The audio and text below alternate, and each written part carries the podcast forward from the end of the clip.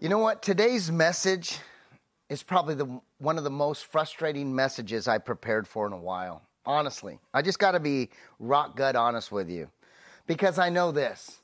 The people or the person that needs to hear this message probably won't hear it. And I'm talking about really hear it. They might sit and listen or they might click off if you're watching online.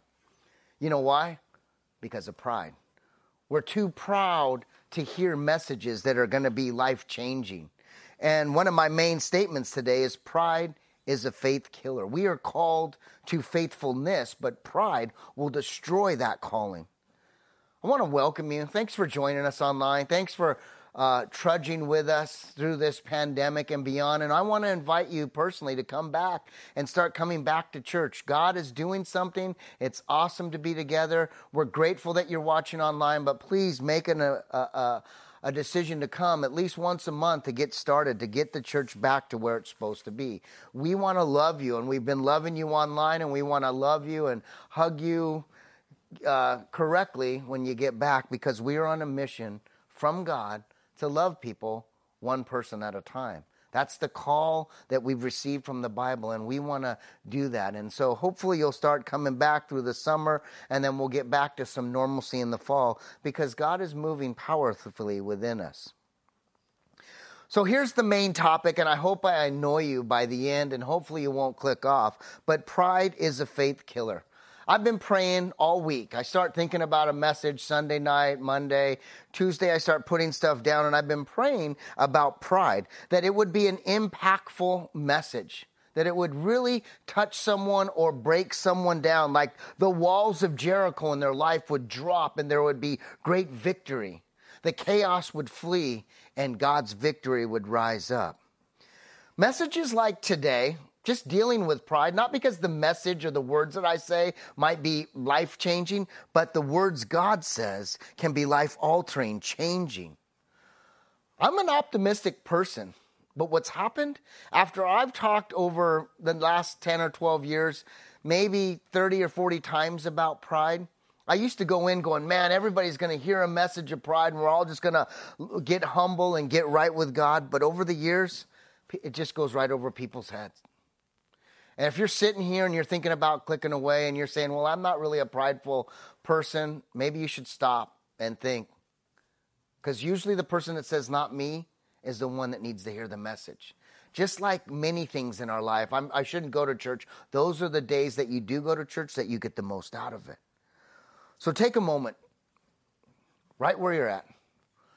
Take a moment and do this one thing for me. Say to yourself, say to God, whoever's around you, I'm a prideful person.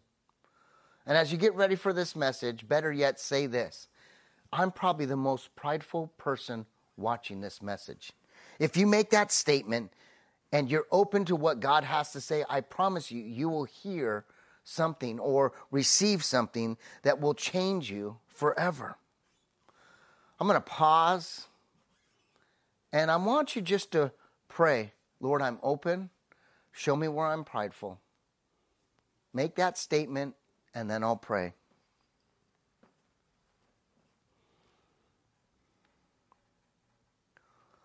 Father, we stand open and ready for your words. We thank you for what you've given us. And we ask that you break down the walls of Jericho, walls of pride, selfish, self centeredness in our lives, so that we can truly be a vessel of you and your kingdom. Show us ways that we can become stronger in our faith. Show us ways that we can be more faithful in this world that is walking away from you. Father, use these texts and this time so that we can know how to become more faithful and less prideful. In Jesus' name, amen. I'm, thanks that, I'm thankful that you're open. And now let's see what God has for us. The message today is in Deuteronomy chapter 8, but let me open up with Proverbs 16:5. We're going to turn to our Bible in just a minute to Deuteronomy 8. So get to that place. But here's what Proverbs 16:5 says. It says, "The Lord detests the proud and they will surely be punished." The Lord detests pride. Listen to some of the other translations. The ESV says, everyone who is proud in heart is detestable, or one says it's an abomination.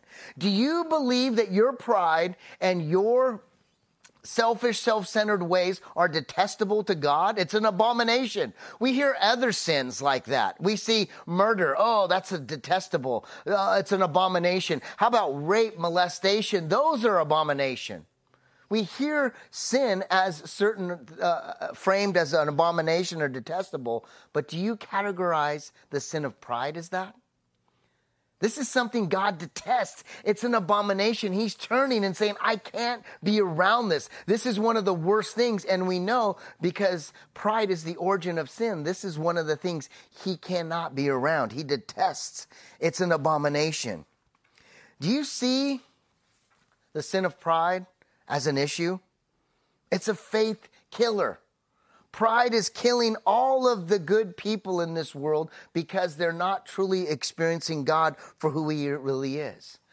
For us to really make an impact in the world and change the, the, the, the, the inners of who I am, I need to take pride very seriously. You know, I could tell you the truth about pastors. Pastors in general have pride. We, we just do. We speak in front of groups of people, and people tell you how good things are, and they're always patting you on the back, and it just fills yourself with pride. And I've struggled with pride. You get into pastoral conferences and we all want to show how good we are. And so they're like, what's the size of your church? Or how many services do you have? What kind of building do you guys have? You know, and we start measuring ourselves because it's prideful. Churches aren't any different than any other business. We are trying to show the world how big our little kingdom really is. And that's not a healthy place. And so a church has to continue to humble itself to truly be right with God. Pride is a serious issue. If I told you I struggled with pride, you'd probably go, Yeah, Jeff, you're pretty open. We, we, we think that's true. I do a little bit as well. But it's, it's not that serious. Let me give you another example. What happens if I told you, man, I am struggling with lust? I'm lusting for a lot of people in Ventura County and in the church, and, and, and truly it's causing me to watch pornography. As soon as I say that, oh, Jeff, that's detestable. That's an abomination. And you know what would happen if I came and confessed that was my issue? You know what would happen? The, the, the board and the other pastors would grab me and gracefully pray for me. And in a week or two, I'd be off the pulpit and I would probably never come back to the church again. I might be able to, you know, recover and go to another church, maybe a lot smaller, and preach a message again, but I'll never get back to that place because everybody's like, that guy's a luster and it's detestable. But that's just so wrong. Because pride is even bigger. You know, I've been in ministry for 15 years now, going on 16 pretty quickly. And I've seen in Ventura County 50 or 60 pastors that have fallen because of lust and sexual misconduct. Hundreds, hundreds, maybe on the closer end of thousands by, uh, in the United States that have fallen because of sexual lust, pornography, adultery, or whatever. And you know what? I've only seen one, one pastor removed from pride. And truthfully, I could tell you seven that are on the radio right now that I hear constantly that should have their counsel come to them and say, hey, what you're saying seems to be a little bit much. We listen to people and think pride is okay. This is a serious sin. It needs to get through to us. The church can't stand on pride, and everybody's like, it's okay because he's, he's got the authority or the word of God. That's not a healthy way to be. Pride is a, a, pride is a faithful killer. And if it's not taken seriously, it will disrupt and change the course of the church and the course of your call to faithfulness. Satan's amazing. He's blinded us to make us feel like, ah, pride's not that big a deal. It's not a big sin, but it really is. Today we talk about self-esteem and, you know, building each other up and, you know, trying to make sure that we're getting the most out of it. It's one of my gifts. And the truth is when we start thinking like that, it's selfish and self-centered and it's really not the message that we should be preaching from the pulpit. So, as I said, Deuteronomy chapter 8, Moses wrote this book. It's revisiting the law to this new generation that's going to walk into this promised land. I want to start with verse 6. I just want to open up the text and read for a moment and just see what God says. This kind of just set, is, is setting us up for what God has for us. He says this So obey the commands of the Lord your God by walking in his ways and fearing him. Obey has been a theme all year. For the Lord your God is bringing you into good, uh, uh, into a good land of flowing streams and pools of water, fountains and springs that gush out into the valleys and hills. The beginning part of God's blessing as they enter the promised land is water. Why? Water's a necessity of life. And he's showing you this land is full of water. And because of that, it gushes with other things. It's the land of wheat and barley because of water of grapevine, fig trees, and pomegranates because of water, of olive oil and honey. It's a land where food is plentiful and, and not, nothing is lacking. It's a land where iron is as common as a stone and copper is as abundant in the hills. And verse 10 is the one that spoke to me this week. When you have eaten your fill, be sure to praise the Lord your God for the good land that he has given to you. These first few, first few verses in chapter 6 are really just showing us what life is when we are obedient to God. We live in the promises and He takes us into our promised land. We see it as the Israelites are moving into their promised land. The verse that really stood out to me was I did a little bit of studying and I saw a pastor talk about his uncle when he was a young boy, how his uncle used to pray for the food he said this that my uncle taught me when I was like 10 or 11 years old that we are to give thanks for the food as we're getting ready to eat it. But verse 10 also says that we should then be thankful and give a prayer of thanksgiving after we're filled because of what God has done for us. Give thanks and then be thankful. I mean, think about that. If we learned to give thanks every time we ate and then were thankful after we were filled, we would live in God's promises. And I promise you, this would be a pride killer because we are living in an attitude of gratitude, thankful for everything that God is giving. Sometimes we struggle just to say a three second prayer before the meal, but now adding another prayer and saying, Thank you, God, for what you've done for us. That mindset will start to kill your pride. I want to talk a little bit about a Christian life timeline. And I actually missed a word in this, but you'll see where it comes in. Here's what happens Selfishness, or I would call sin, sin and selfishness go hand in hand. Sin and self centeredness go hand in hand. You start apart from God, all of us, because we are sinners. So we go from this selfish mindset to saved. And then from saved, we become a servant, and hopefully we can make it to sainthood.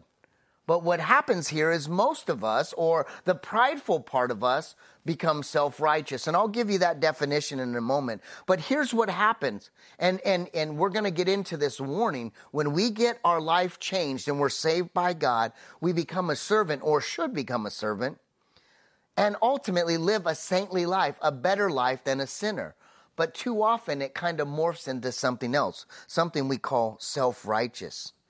We are to be called the light of the world and I've got a little light to represent it. We are to be called the light of the world. This little light of mine, I'm going to let it shine. We are called to be the light of the world, but not illuminating me. We are to be illuminating Christ. We are called to be the light of the world. John chapter 8, verse 12, look it up. The question is after I'm saved and I've got my little light, over time, I've got to quit shining on me and I've got to find the cross and I've got to shine the cross. We take the cross and we take the picture of the cross and the image of the cross and we start to shine it on Christ. This is the way that we shine our light of the world. It's not about me and who I am. It's all about who Christ is. I've got to have this type of posture. Otherwise, I'm in pride. And all of a sudden, over time, my ministry, my life, my marriage, my kids are all about me. That's called self righteousness. It's about the cross, it's about the kingdom, it's about Christ. That's what my light is to illuminate. Here's what verse 11 says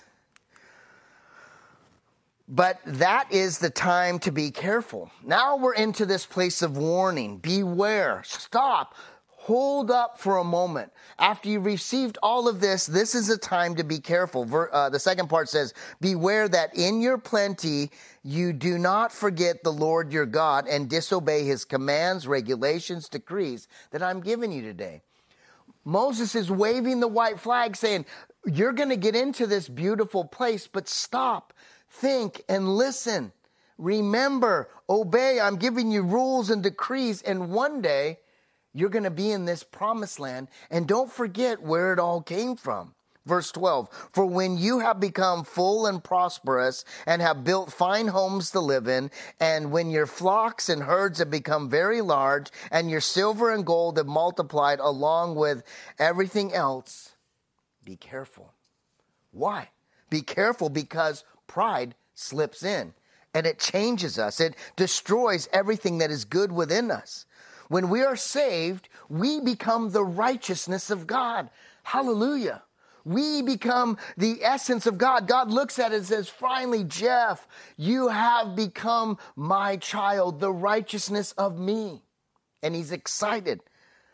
But as we grow in our faith and as we grow in, uh, in our ways with God, what happens is we, we, we start to acquire more things, the blessings from above, James says but we become then self righteous at points.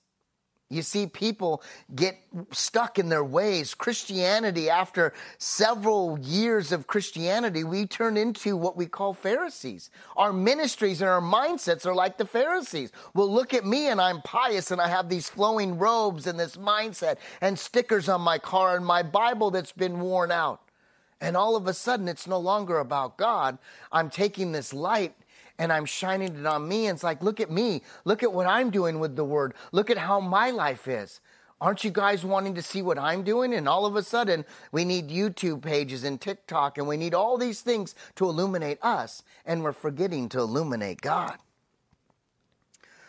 This is a warning because all of us can fall victim to pride. Be careful. Pride is the downfall to all man. No one Christian or non Christian, are saved from pride. It's, a, it, it's the origin of sin. Let's talk about this concept of self righteousness. We are trying to be saintly, but what happens is we become accidental Pharisees. My buddy Larry, uh, that does some coaching with us, wrote this book about becoming accidental Pharisees. Beware that we don't become Pharisees and are holier now. Self righteous can be synonymous with the, the phrase holier than thou, and mindset that basically I'm doing it better than you are. But here's the definition. What is a self-righteous person? Having or showing an attitude of someone who strongly believes in the rightness of their own actions or opinions. His or her own actions or opinions. This isn't just a guy thing. You females and teenagers and kids can have this mindset too having this opinion that I know better than you. That's called pride. And that's completely opposite of what God is teaching us. One of the most humble writers in the book of, of, of the Bible is the Apostle Paul. He is constantly breaking himself down. Ephesians chapter 3, verse 8 tells us how we're supposed to act. It's really kind of a testimony. Ephesians is written to us to show us, uh, to equip us really to become saints. It's, it's one of those books when we read it, when we go through it, and we haven't done it at our church yet, but it's really an equipping thing. At the end, I'm to be battle tested and a warrior with this suit of armor, and I really start to fight the battles the way that God wants me to. But here's what Paul writes Though I am the least deserving of all God's people, humbly saying it's not about me, he says, He graciously, God graciously gave me the privilege of telling the Gentiles about the endless treasures available to them in Christ. He's saying, look at, if you are obedient to the decrees and regulations as Moses wrote in Deuteronomy, you will receive the promises of God. You will be in a better place, a, a land flowing with milk and honey of sorts to, in today's age. But listen, it's through Christ that they come. You illuminate Christ. It's not about illuminating myself. This whole thing is what am I illuminating? If I'm illuminating myself and what I'm doing, that's missing out. I need to illuminate God and what God is doing, and I need to get the light off of me. That will really save me. So, what do we do to illuminate? We need to humble and obey. That kills pride.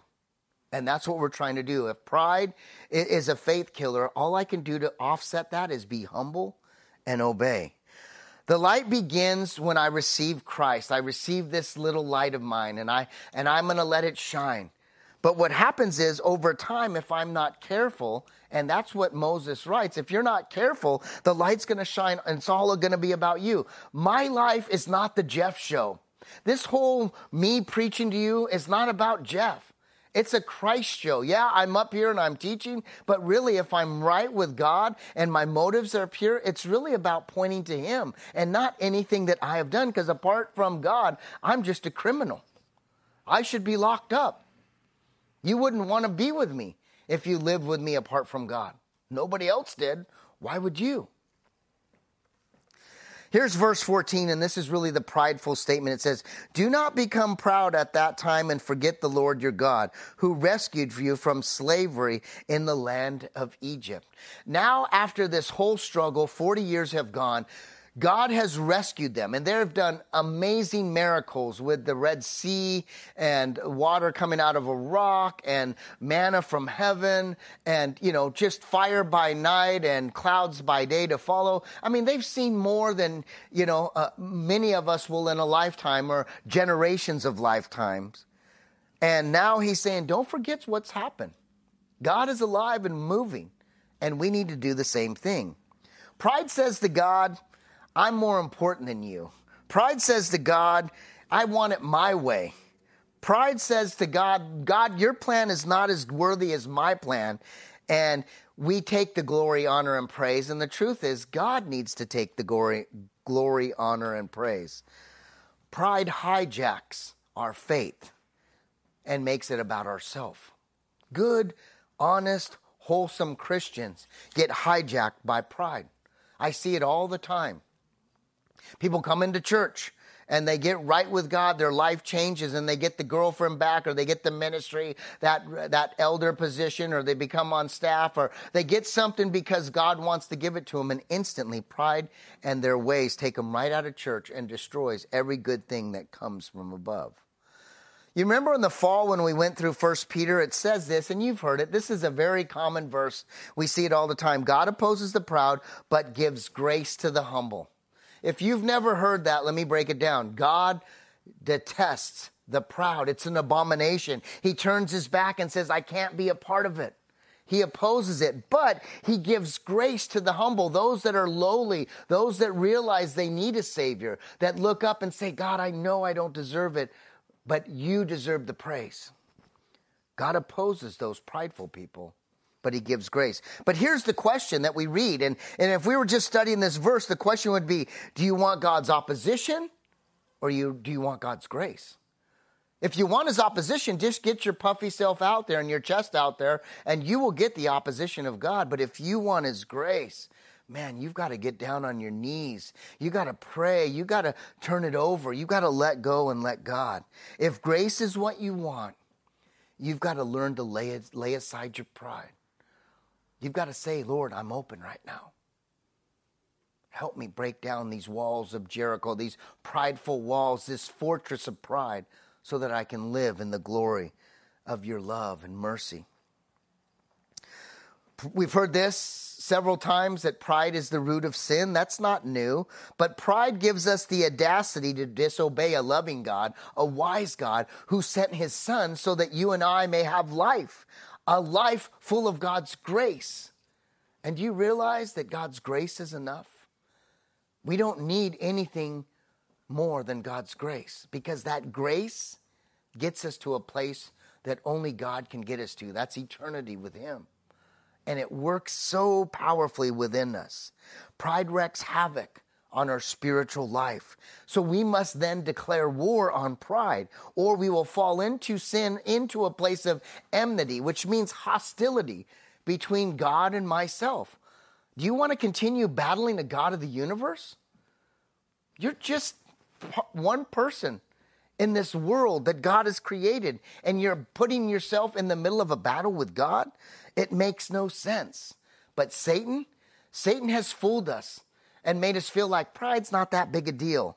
This evil one or Lucifer, whatever you like to call him, he wants to steal, kill, and destroy. We say that a lot at church because it's true. He wants to take what you think is good and destroy it and make fun of you after it and destroy you as a human being and destroy your relationship with God because pride is a faith killer and Satan was full of pride. That's why he fell from heaven. And that's why he was cast down on this earth. And that's why he makes pride not that big a deal. How do we know if we're dealing with pride? I got a little bit of a list on there, a list of prideful indicators. Think of yourself. Think of you know your your mindset as we go through them. Uh, here's one of them. This isn't an exhaustive list. This is just a small little test sample to see if you really have pride. The first one says frequently putting all the attention on yourself. Are you constantly worried about yourself and frequently putting your attention? Oh, look at me. I'm over here. Look at what I'm wearing. Look at how my hair. Look at my tattoos. Look at whatever's going on. I need the attention. When you need the attention, that says something to where your motives are. The second one says struggling to empathize with the sorrows of others. I don't know about you, but 2020, that was a poop show. We didn't sympathize with anybody. We didn't have sorrow for much. We got divided politically, and the church got destroyed, or in, in, in some answers, some churches closed. The truth is, that's a prideful mindset.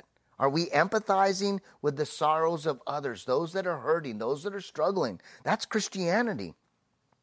Here's the third one feeling self pity when you are not praised. Do you realize this? Pride is just not like, look at me, I hit a home run. Look at me, I made a million dollars. Look at me, I'm driving a Lamborghini. It's also like, look at me, I'm awful. Look at me, I'm struggling. Look at me, I'm not getting all the good stuff. That's still a selfish mindset. That's still prideful. There's two different sides. One person is in chaos and, and maybe homeless or des- destitute and not getting what they want. And they're still saying, look at me. Poor, poor pity me. That's pride. The fourth one says constantly considering considering what others think of you. That's called egocentrism. You walk into the room and think everybody's watching you. You walk around and think everybody's thinking about you. That's no way to live because the truth is nobody is. That's your own head and that's Satan giving you a lie. The number, the, five, the fifth one said, avoiding people who are better than you. Now, I don't want to go over to their house. They, they always have so much money and they got all these nice things. I don't want to go there. No, I don't want to go hang out with them. They always got better stories. They got a better life. They got a better cell phone. Whatever it is, when we don't want to hang out with other people, it hurts us. And finally, this is the last one. Easily finding flaws in others. This is where pastors, on the radio, on TV, on the internet, when they're calling out other people by name and finding flaws and criticizing and judging, that's prideful. The Bible talks us to about judging, but some people go, no, it says that I'm your brother's keeper. And if I, if you're a Christian, I can, that's not true. That's prideful because you think you're in a pious position, a self righteous position, because you've read the Bible more than I have. And you have the right to come in and tell me that I'm a sinner or I'm, I'm doing it wrong. Criticizing and judging and finding flaws is prideful. You know, Jeff Barnett, uh, one of our pastors, was talking. He's like, We've talked about pride a lot this year. And as I look back and I looked at the, the line of uh, the lineup that we've done, we've talked about it four times. We even did a series that was really just kind of breaking down the vanity concept. But it's because we've had a tough year. And pride is destroying the faith of people in the church. And the church needs to rise up. And we need to break those prideful walls of Jericho so that we can get into this promised land that God has for us. Here's what verse 15 says Do not forget that he led you through the great and terrifying wilderness with poisonous snakes and scorpions where it was so hot and dry. He gave you water from the rock he fed you manna from the wilderness, a food unknown to your ancestors. He did this to humble you and test you for your own good. God did a bunch of trials in the desert to test them and to humble them so pride wouldn't destroy them. It says, verse 17, He did all of this so that you would never say to yourself, I have achieved this wealth on my own strength and energy. Because He knew pride is a faith killer. It destroys all the faithfulness we have in our life. At some point, we wake up and you got a nice car, you got that perfect spouse or relationship, and you've got these good things. And if you're not giving God the glory, and, and telling him, I got this because of that he because he loves me, you're missing out and faith is being destroyed because you're prideful. And he says, Don't act like you're getting all of this because of who you are. And in a few minutes, we're going to talk about verse uh, chapter nine, and you're going to see it's not because we're good that God gives us good things. In chapter 8 at the very beginning it says this and i just i, I love this verse and i just wanted to bring it in. It's kind of in the same genre here. It says in, in, in chapter 8 verse 4 and 5 it says for these 40 years your clothes didn't wear out and your feet didn't blister or swell. Think about it and so here's the thing after all that they've gone through for 40 years, they're now getting ready to enter this new land. But nothing in their lives wore out. Their clothes didn't wear out, their shoes didn't wear out, they didn't get blisters, they weren't struggling because of the hot desert. They were actually taken care of because God loved them. He provided food for them, He provided shelter for them, He provided a godly relationship. They knew exactly where they were going to go by night, a fire, by day, a cloud. He said, Think about it. And then he says this just as a parent disciplines a child, the Lord your God disciplines you for your own good. The desert was a disciplined place to break down the people because of their pride and, and their unwillingness to follow God's commands. The Israelites are being warned, and Christians too are being warned. Reminds me of last week's message. Remember, learn, and don't forget. Remember, learn, be obedient, and don't forget, because pride kills our faith. We must not let the promises of God lead us into a prideful place. Because that prideful place leads us into a sinful place, a selfish place, and it destroys all the good things that God has done. You ever see someone get to that pinnacle?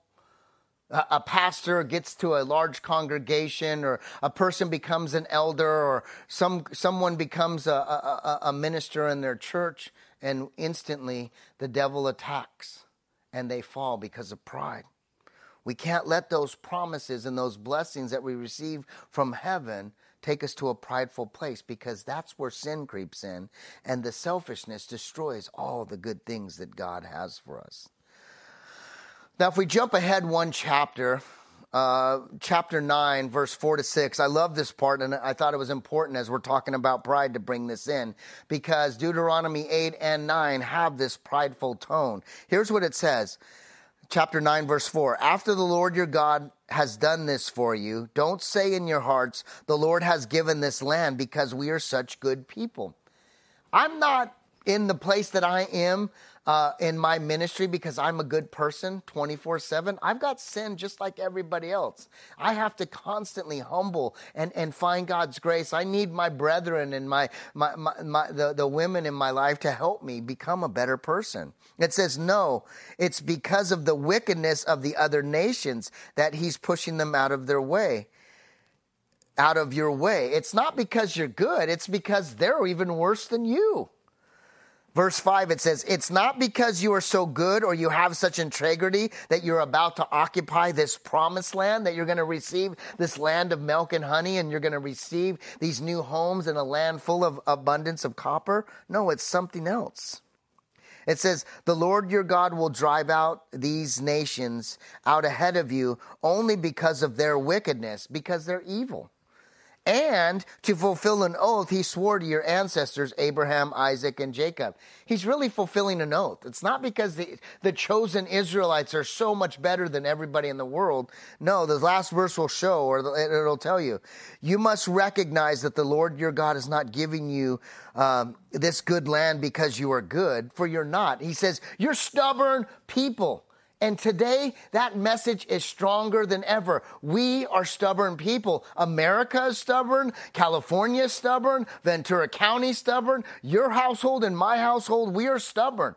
And we are becoming Pharisaical or a Pharisee of sorts, and we're missing out on what God is trying to tell us. I watched a message with Francis Chan uh, uh, several years ago, and he did this image, and I'm going to do it for us today. Uh, I'm going to make a clay figure. Just like God, we're, we're made in His image, and this is going to be my image. And I know you're not going to be able to see it very well, but I'm going to make this image. And this is an image of man. Now, now think about this for a second. I got my little man, and I've created. I'm the creator, that's the created. What right does this person have of me to say anything to me? What right do they have? I just gave them life. I just gave them the breath of life. I just made them out of my pocket. And now, what right does this little figure, this little created man, woman, or child have from me? Do they really have any right? Really, nothing. Why should they be able to make demands and claims? I gave them life. I created them. A few minutes ago, they were just melting in my pocket. What right do they have? Yet this little man, and this is an image of us as a stubborn person, demands from me, complains to me, questions me, challenges me, says I don't know what I'm doing, and that I'm evil. But I'm the one that created him. And I have a better idea because I know where this little man's going because I have a plan for the man. And that's exactly what God is to us. This shows us how prideful and stubborn we are. We are this man and we have no rights.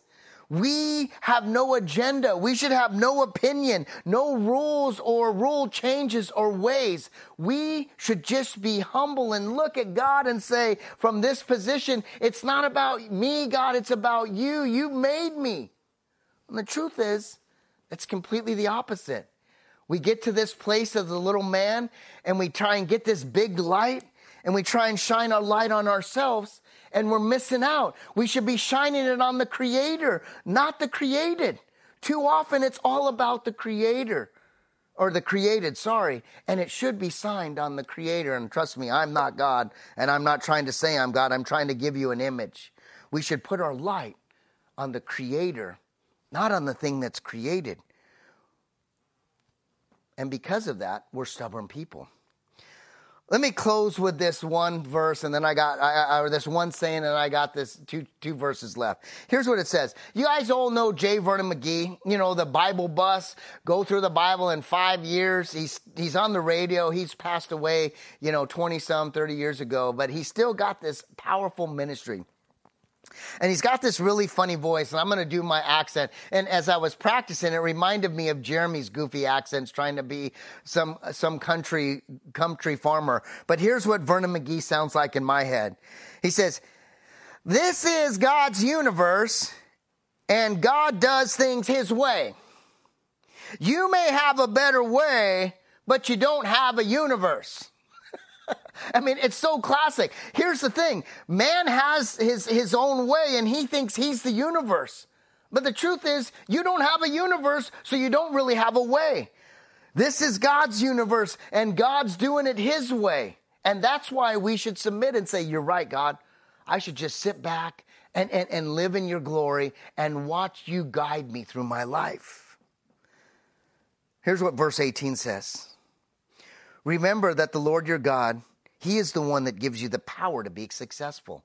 He's the one that's formed you and made you and gives you the power to be successful. In order to fulfill the covenant He confirmed with you and, and the ancestors uh, with an oath. God is giving you the opportunity to help and change you. Here's what it says in Psalms 25 9. He guides you, he guides the humble in a way what's right and teaches them what to do. God's job is to guide this person. But if this person's on its own, he's going to fall off that prideful cliff and miss out on what God is trying to do. You know, this is the closing moment of the message, and I've been praying for this all week. And there's this ver, uh, there's this kind of phrase that I, I, I've been having in my head, and it says, "Never let your pride stop God from doing something that you desperately need to happen." Never let your pride stop you, stop God from doing something that you need desperately to happen in your life. I'm talking about healing. I'm talking about forgiveness. I'm talking about overcoming. When we have pride in our life, we don't allow God to fully heal us because we hold on to some of the things that are so deep or some of the things that we're embarrassed. Or we don't allow forgiveness because we're like, I'm not going to forgive them. I'm too stubborn. I'm too prideful. Or I'm not going to ever overcome that addiction or that behavior or that sin because I'll never break myself down to experience the glory of God. And that's why I said this message can be super frustrating to me because now's the moment to give it all up as God's little created to turn it over to the Creator and trust that He's got a better plan than you do. Let's just pray, repent, and watch God move. Father, we love you. We are so grateful that you are our Creator. Lord, we submit to you, we obey you, we turn over all these things. Break us down, Lord, so that the pride will be riddled, that the walls of Jericho, the prideful life, will be broken we shout for joy and ask for your glory and grace to rise up in us. Show us how to live and show us how to, how, to move in your kingdom for your glory, Lord. And if you're here today and you're just watching or you're tuning in and you need a new start or a new life and you are distant, separated, and not with God, I ask you if that's you, Holy Spirit, mold this person into a child of God. If you're watching, I pray that you just say a simple prayer of salvation and invite God into your heart. It says, if you confess with your mouth and believe in your heart, you will be saved and you will be a child of God. Repeat after me Father, forgive me. Come into my heart, come into my soul, and be my Lord and Savior. You died upon the cross so that I may live. You rose again so that I may live with you in eternity. Holy Spirit, take over my life and help me honor you all the days of my life, Lord. It's not about me, it's about you. Help me live for your kingdom now until I meet you in heaven. We love you, Lord. Amen.